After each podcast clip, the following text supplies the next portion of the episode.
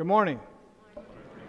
It is a pleasure to be with all of you. Uh, we were last here maybe a couple of months ago and so enjoyed seeing old friends and some of whom we, we know from incarnation or we've been in a small group with before. And uh, I think we were among the last families to leave. We'll see how we do today. um, my message this morning is entitled Rejoice and Be Glad. And I tell you the title on the front end because I don't start with gladness, but we get there, all right? So hang with me just for a minute. You may have heard about two years ago of a marketing campaign that a Christian foundation funded called He Gets Us. And uh, the intent of the marketing campaign was to answer the question um, sorry, I left my regular glasses elsewhere, so I'm going to decide what to do with reading glasses. Um, they wanted to answer the question why are so many people leave, leaving the Christian faith? And the problem statement of their marketing campaign was how did the world's greatest love story in Jesus become known as a hate group? In short, why are Christians now viewed so negatively. Russell Moore, who formerly served as the director of ethics for the Southern Baptist denomination, now works with Christianity Today as a public theologian and recently wrote an article, What's Wrong with Winsomeness? The Fruit of the Spirit Still Apply in a Hostile Culture, was his subtitle. And this is how he starts. A friend sent me a clip of two Christian political commentators arguing that their cultural opponents were so sinful that they had sunk to the level of the subhuman. This is demonic. Our enemies are demonic, one said. There's no turning the other cheek, there's no being winsome. Beside Moore's article, as I read on the web, feature, I saw the current cover of Christianity Today. The first lead article was a poet for bruised evangelicals. The next article was Why Are There So Many Angry Theologians? That article began, I'll just read you the opening paragraph. What's the matter with theology today? Far from being described by the, by the string of virtues that make up the fruit of the Spirit, much of what is labeled theology is insecurity and fury disguised as dialogue or thoughtfulness. Even the most cursory scrolling of social media could lead you to the conclusion that you must be angry in order to do theology. In our day, it is not uncommon to see theology used as a weapon and not as a well of joy. I think we all know that we're living through a rate of cultural change so fast that it's hard to get our bearings. When I started teaching at a Christian high school right out of college at 22 years old, somebody thought it was a good idea to give me classrooms back then. Evangelicals still had a lot of cultural sway.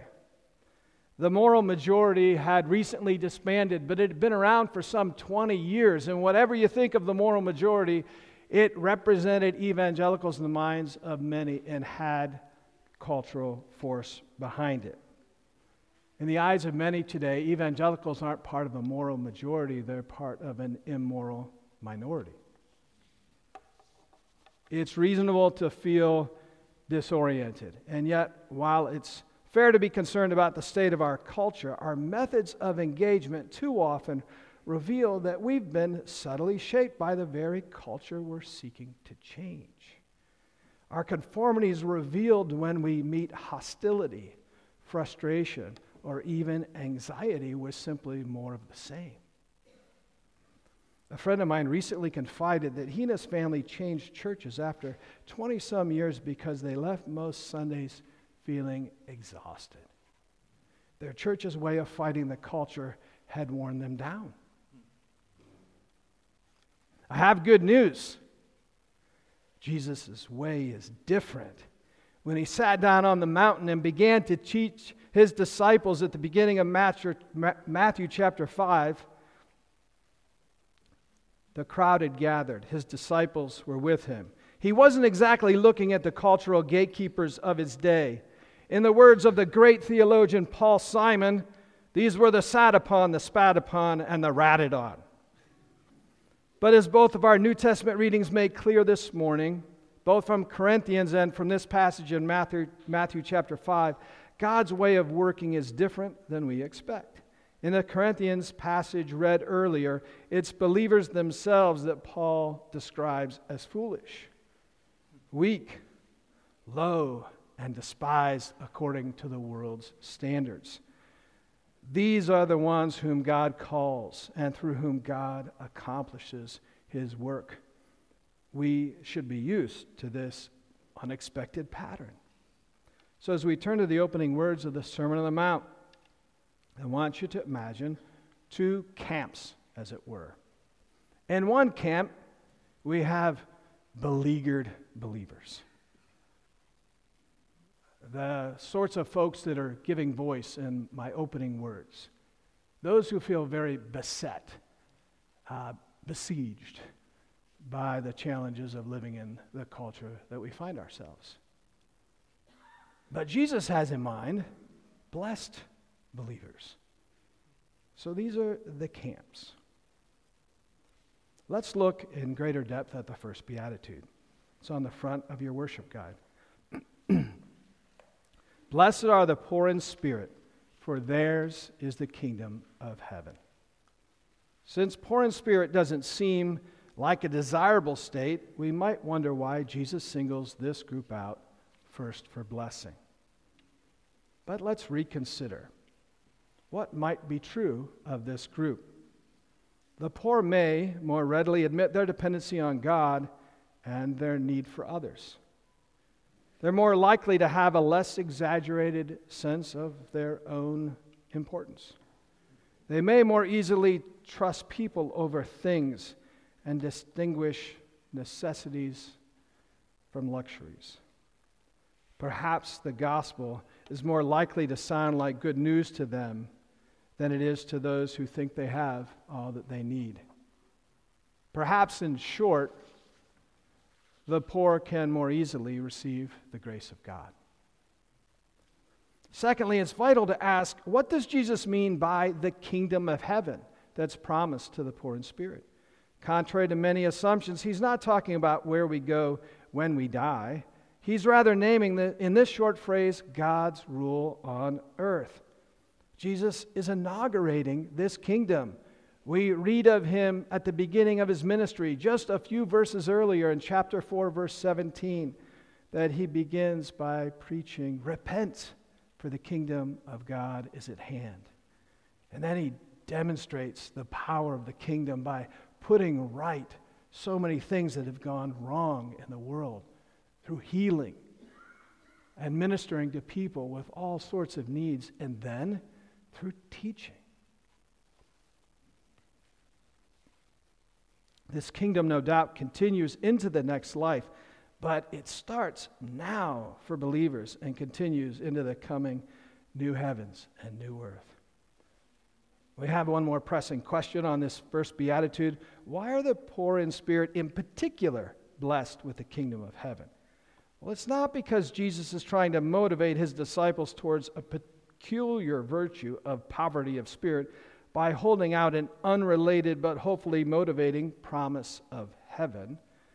Rather, he's saying that poverty of spirit is simply what it takes to be in the kingdom of heaven. It's an essential disposition for all those who would live under God's reign and live in God's kingdom. What we've said here about the first beatitude is true of the others. N.T. Wright points out the beatitudes are the agenda for kingdom people. They're not simply about how to behave so that God will do something nice for you. They are about the way in which Jesus wants to rule the world. He wants to do it through this sort of people, people actually just like himself. The Sermon on the Mount is a call to Jesus' followers to take up their vocation as light of the world, as salt of the earth. In other words, people through whom Jesus' kingdom vision becomes a reality. What I'm trying to stress here is that we have an alternative. we can live in a hostile world and hear Jesus' resounding refrain that those of us who embody the Spirit of Jesus and his Beatitudes are actually blessed. The idea of blessedness here includes happiness, but it's deeper. Those in this community have reason to rejoice, even in the midst of mourning or being reviled or otherwise persecuted. They know their blessedness to be deep at the core. I'm speaking to posture. We can be in the same church, in the same denomination. We could be sitting next to someone who would recite the same creed with the same kind of conviction. We would say, we, we share the same, oftentimes, same convictions, but we can do that with a different posture. What's our orientation towards the world? And an orientation of blessedness and seeing yourself that way means that you reside and dwell in the world with a different posture. And when hostilities come, your response is different, even though you might believe the same things as a fellow Christian with a different posture. Again, there's something ironic at play here. The very evangelicals who don't wish to concede to the culture on many well known issues too often have conceded at the most basic level of their posture. We feel hostility in our culture, we absorb it and reflect it back. Jesus' counter approach couldn't be any clearer as he finishes off his list of Beatitudes with a crescendo. Blessed are you when others revile you and persecute you and utter all kinds of evil against you falsely on my account. Rejoice and be glad, for your reward is great in heaven, for so they prosecuted the prophets who were before you. This prior state that some of us remember of some kind of cultural presence and clout is the exception, anyhow, right? What Jesus is saying here isn't something new. We shouldn't be surprised that we maybe are living in more difficult times. And Jesus says, rejoice and be glad. How do we do this? Right? He offers a profound alternative, but how do we move from the camp of the besieged to the community of those who see themselves as blessed? First of all, I think it's really important to note that ethics and values are carried in stories more powerfully than propositions. It's been said that we can't answer the question, what am I to do, without first answering the prior question of what story am I a part? The Beatitudes, like the other ethical teachings of Jesus, ring true and carry force in God's kingdom. Story, but they sound hopelessly pious and unrealistic in the story of our dominant culture. Russell Moore, in the article that I quoted earlier, recounts uh, times when he's, he has said to others, or he'll hear back from pastors, that they get grief if they talk about loving your enemies as if it's some liberal slogan that we've now been trained to ignore. But loving your enemies makes all the sense of the world in the kingdom story of Jesus. That's how we have to hear it.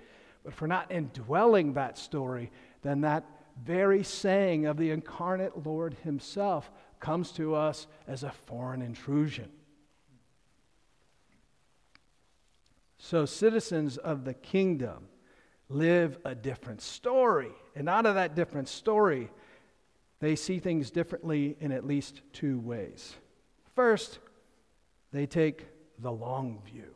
This is really important. So, what I'm saying, we're, we indwell a different story, and living in that different story impacts our perceptions, literally, how we see things, how we see everything. Notice how many times in these Beatitudes that Jesus is naming things that our culture doesn't extol, like mercy or mourning or hungering and thirsting or even being peacemakers.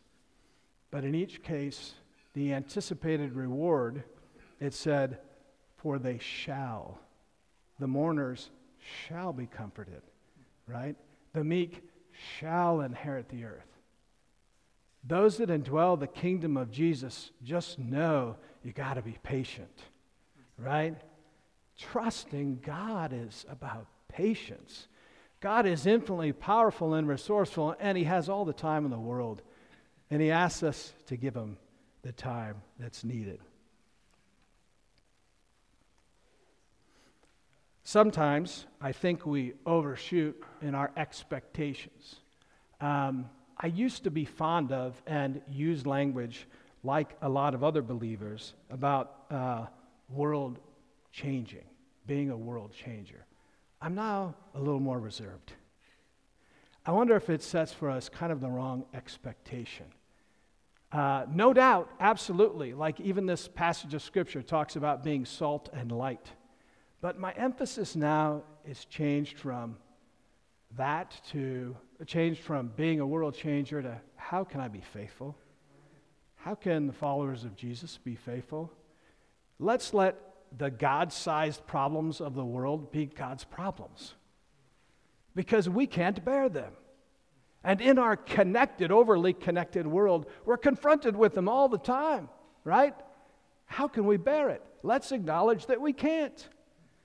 Let God's sized problem be his problems and ask, where and how has he called us to be faithful in our own living out of the gospel?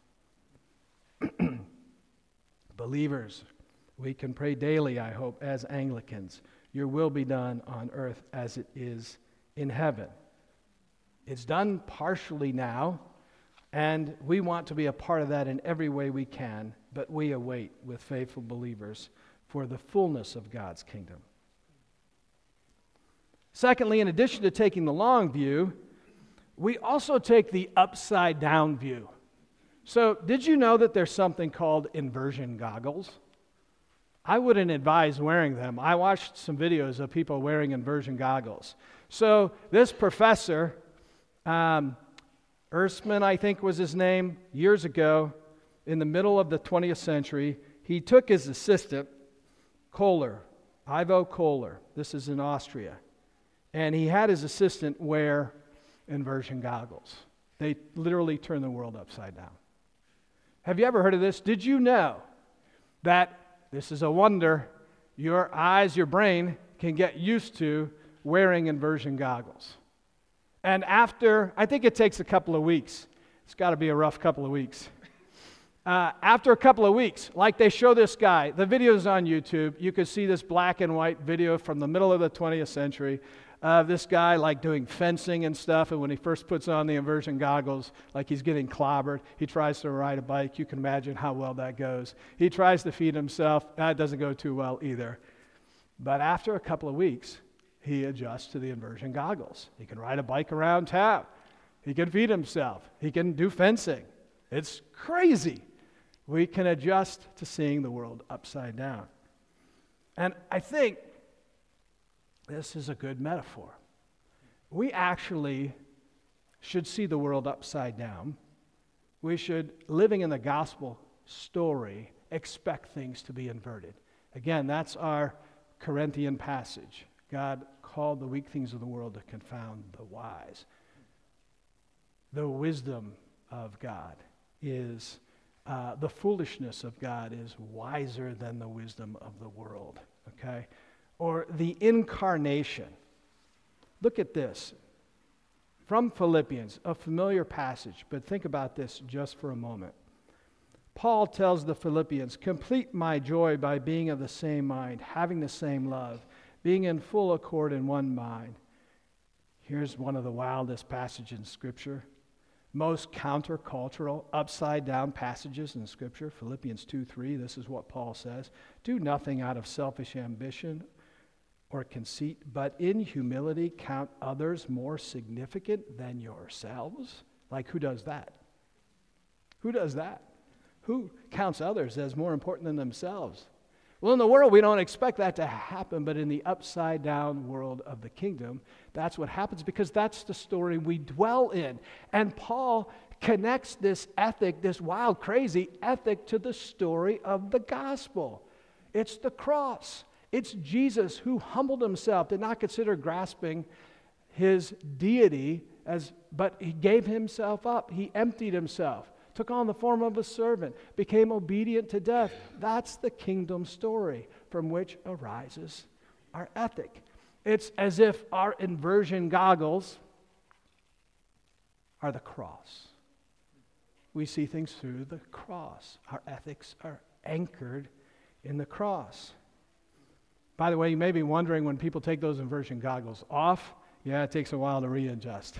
But my hope would be that we would wear our kingdom inversion goggles long enough that they're no longer foreign. We just see things differently. And it's easy to let things roll off and to not fall prey to meeting hostility with hostility. All right, so we're going to end with Psalm 37. Um, there's a few things. If you have your Bibles, maybe you can turn there. I'm going to do this real quick and tie this up, but this is cool. So, three times in our reading from Psalm 37, verses 1 through 11, we're told to fret not, fret not, fret not, and fret not. And the antidote to fretting over and over again is to trust in God to delight in God. The contrast couldn't be greater. Once again, it's that long view. Don't fret, trust God. Take the long view. It's all over the psalm. I would encourage you to read it and reread it. Now, here's one I would imagine that maybe the most commonly known verse in Psalm 37 is verse 4. Delight yourself in the Lord, and he will give you the desires of your heart. Now, until I really was grappling with this text in preparation for this, I never fully appreciated the particular context of that well known verse. Before and after, delight yourself in the Lord. He will give you the desires of your heart. We probably know in our bones that this isn't an invitation to a cosmic vending machine. And I've always heard people say, well, you have to delight yourself in the Lord uh, because you can't have just anything. What you want should be resonant with the sorts of things that delight God. And I think that's true. But in this particular context, what the psalmist seems to be delighted in is in righteousness. Look at the verses that follow. Commit your way to the Lord, trust in him, and he will act. He will bring forth your righteousness as the light and your justice as the noonday. I think that what the psalmist is delighting in is that God will make good on his promises. God's righteousness, our righteousness, will be like the noonday. God will make good. These are the things that we're called to delight in. Now, one more thing. If you look at verse 8, refrain from anger and forsake wrath. Fret not yourself, it tends only to evil. In this psalm, you have the righteous and you have evildoers. And the one place where the two come together where the righteous risk becoming like the evildoers is through fretting.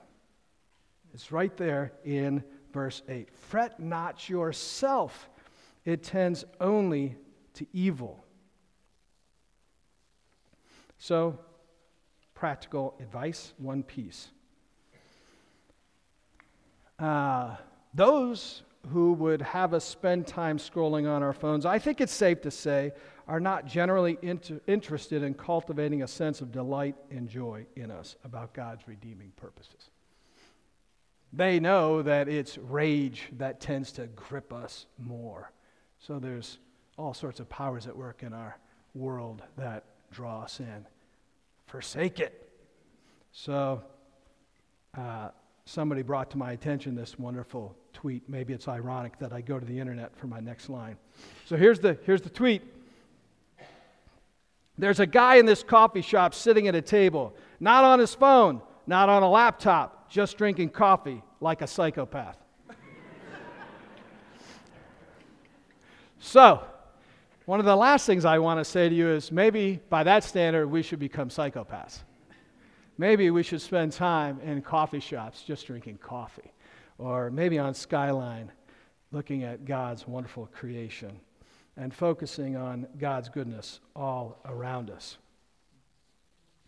Uh, we're told the ESV version, I think you have a different version in your worship guide, but the ESV version has a wonderful um, expression in verse 3. It says, Trust in the Lord and do good, dwell in the land and befriend faithfulness. I love that. Like, that's a line worth putting on your mirror in the morning, right? Verse 3 from the ESV Trust in the Lord and do good, dwell in the land and befriend faithfulness. This is what God calls us to.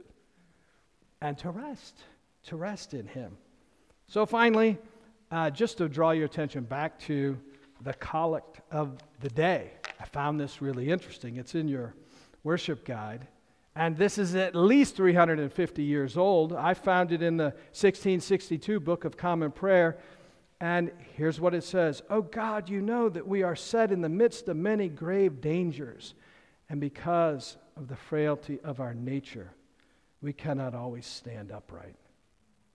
Grant that your strength and protection may support us in all dangers and carry us through every temptation through Jesus Christ our Lord. It's interesting that this particular collect says we cannot always stand upright. It refers even to posture. And um, Jesus is saying in the Sermon on the Mount that our posture is important. And the posture of a servant, maybe standing upright in God's upside down kingdom, is kneeling and serving. Amen.